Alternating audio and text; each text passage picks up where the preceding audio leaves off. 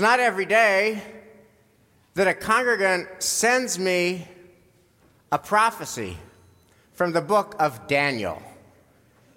In fact, in 21 years, it never happened.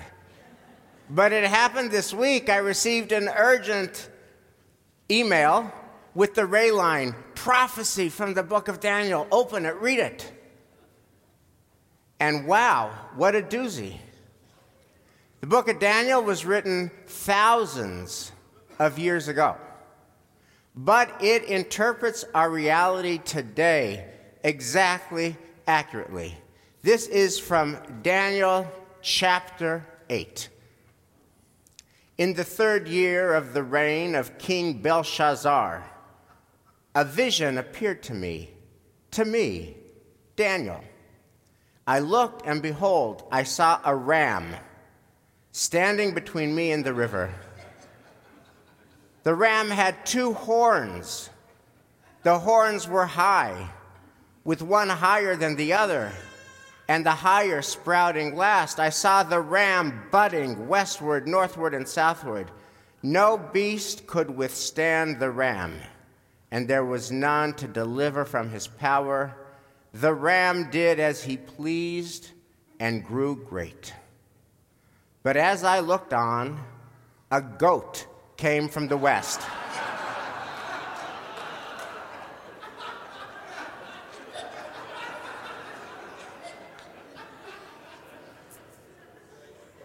the prophecy continues. I'm going to repeat it.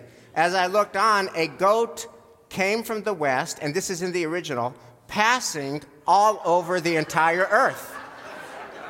That's what it says. A goat came from the west, passing over the entire earth. The goat came up to the two horned ram and charged at the ram with furious force. I saw the goat reach the ram and rage at him. He struck the ram and broke its two horns, and the ram was powerless to withstand the goat. There was none to deliver the ram from the goat's power. Thus says Daniel chapter 8. Shabbat Shalom.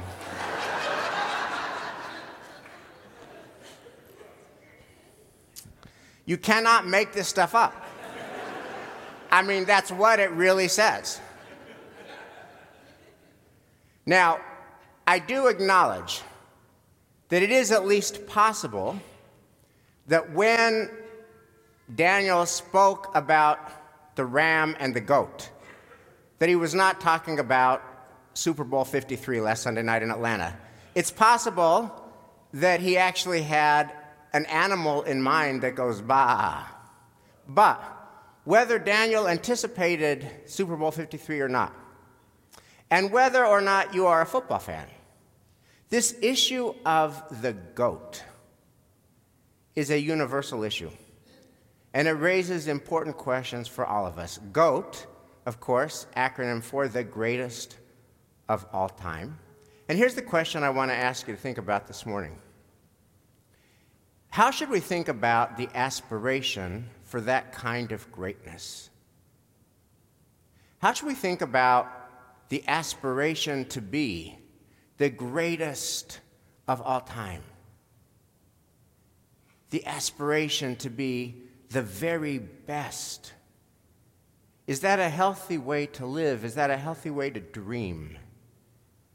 Is that a healthy practice? What does it do to our insides?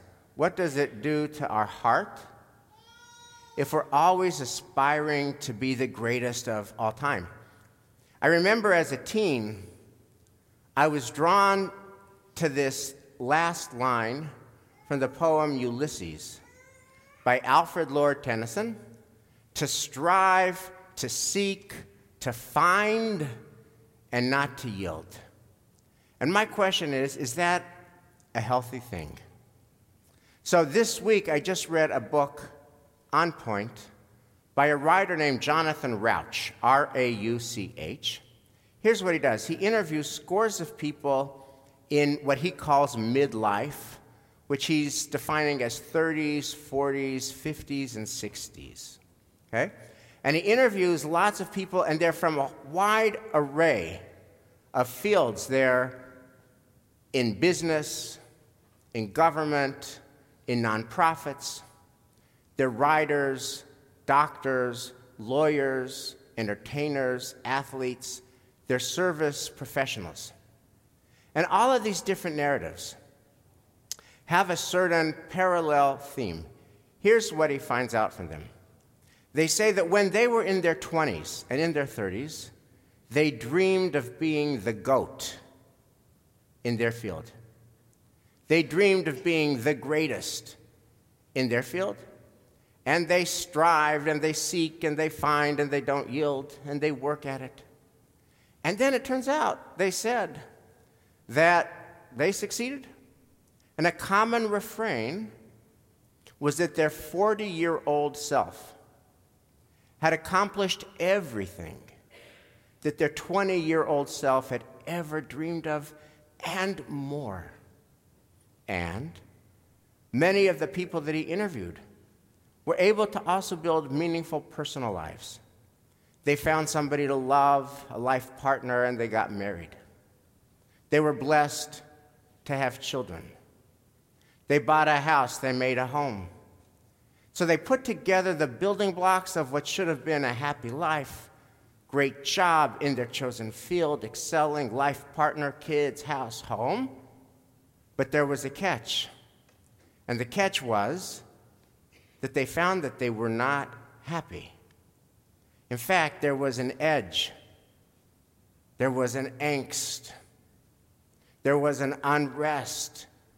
Couldn't quite articulate it, they couldn't quite verbalize it, but they were not at peace and not happy. So much so that another common refrain was that their spouse, their adult children, their work colleagues would say, What's wrong with you? What's wrong with you? Should be happy. Why are you not happy? And then, to a person, according to this book by Jonathan Rauch, in their 50s, something happened. And the darkness lifted, the fog lifted, and they felt happier and lighter and more at peace. How to explain what happened? So, Jonathan Rauch writes this book, and he calls it The Happiness Curve. The Happiness Curve, colon, how life gets better after 50. And he interviews all these people, and then he does research. He reads every piece he can find on happiness, and he flies around the country talking to scholars who have written big pieces in the happiness field. And what he says is that in the 20s, 30s, and 40s, they're not at peace, they're on edge, there's angst. And that in the 50s, they are at peace and they are at last happy. And the reason they are is because they make three pivots, three healthy pivots in their 50s. First pivot is from competition to collaboration. He says when they were in their 20s and 30s, they are striving to be better than, competing with. I want to make partner. I want to get published. I want to get tenure. I want, I want, I want. I want to build my business. I want to make a name for myself in my chosen field. And by the way, Jonathan Rauch says this is the way of the world. He's not criticizing it, he's not critiquing it morally. In fact, he says that was him. He was this goat striver wanting to make it in his chosen field of journalism. But here's the thing when you're always competing and striving and seeking and never yielding, I want to make a name, I want to build, I want, I want, I want, it has a cost. And the cost is lack of peace. The cost is edginess. And then he says, all of a sudden, in the 50s, people start asking a different question not how can I compete with you, but how can I build with you? What can we do together? How can we collaborate? And that that is a happier question. That's the first pivot. Second pivot says people in their 50s pivot from comparison to compassion. What do they do in their 20s and 30s? People look around and they are stuck in the comparison trap. They look to the left, this one has more than me. They look to the right, this one is doing better than me. They look to the left, this one's kids are thriving here, my kids aren't thriving that way. They look to the right, this one's kids are thriving, this one has this, this one has grandchildren, this one has, this one has. And there's no peace. As Andy Stanley says, he's a pastor in Atlanta, there is no win in comparison. There is no win in comparison because when you're in the comparison trap, you can't win because somebody always has more, it's doing better. And then in the 50s, people start asking a different question not how can I compare myself to you, but how can I be helpful to you? What can I do for you? And that is a better question. And then the third pivot is from striving and from seeking to gratitude now. In their 20s and 30s, people are always focused on next. You ever talk to your 20 something or 30 something kid? What's the next job? What's the next resume builder? What's the next shiny new thing? What's the next thing? What's the next house? And always focused on next, they can't focus on now. By the time people are in their 50s, they ask a different question not what is next, next, next, but what is right about right now. And that question, what is right about right now, is a happier question. So, Rauch says that this happens naturally in the 50s. People are hardwired to make these healthy pivots. And as I read this book, I had one overwhelming reaction, which is why wait until our 50s? The happiness curve feels kind of passive. It seems like these are good pivots to make right now. So I want to ask you to think about three questions in the wake of Sunday night. For now, whatever age you are, what project are you working on that is going to be helpful to somebody else?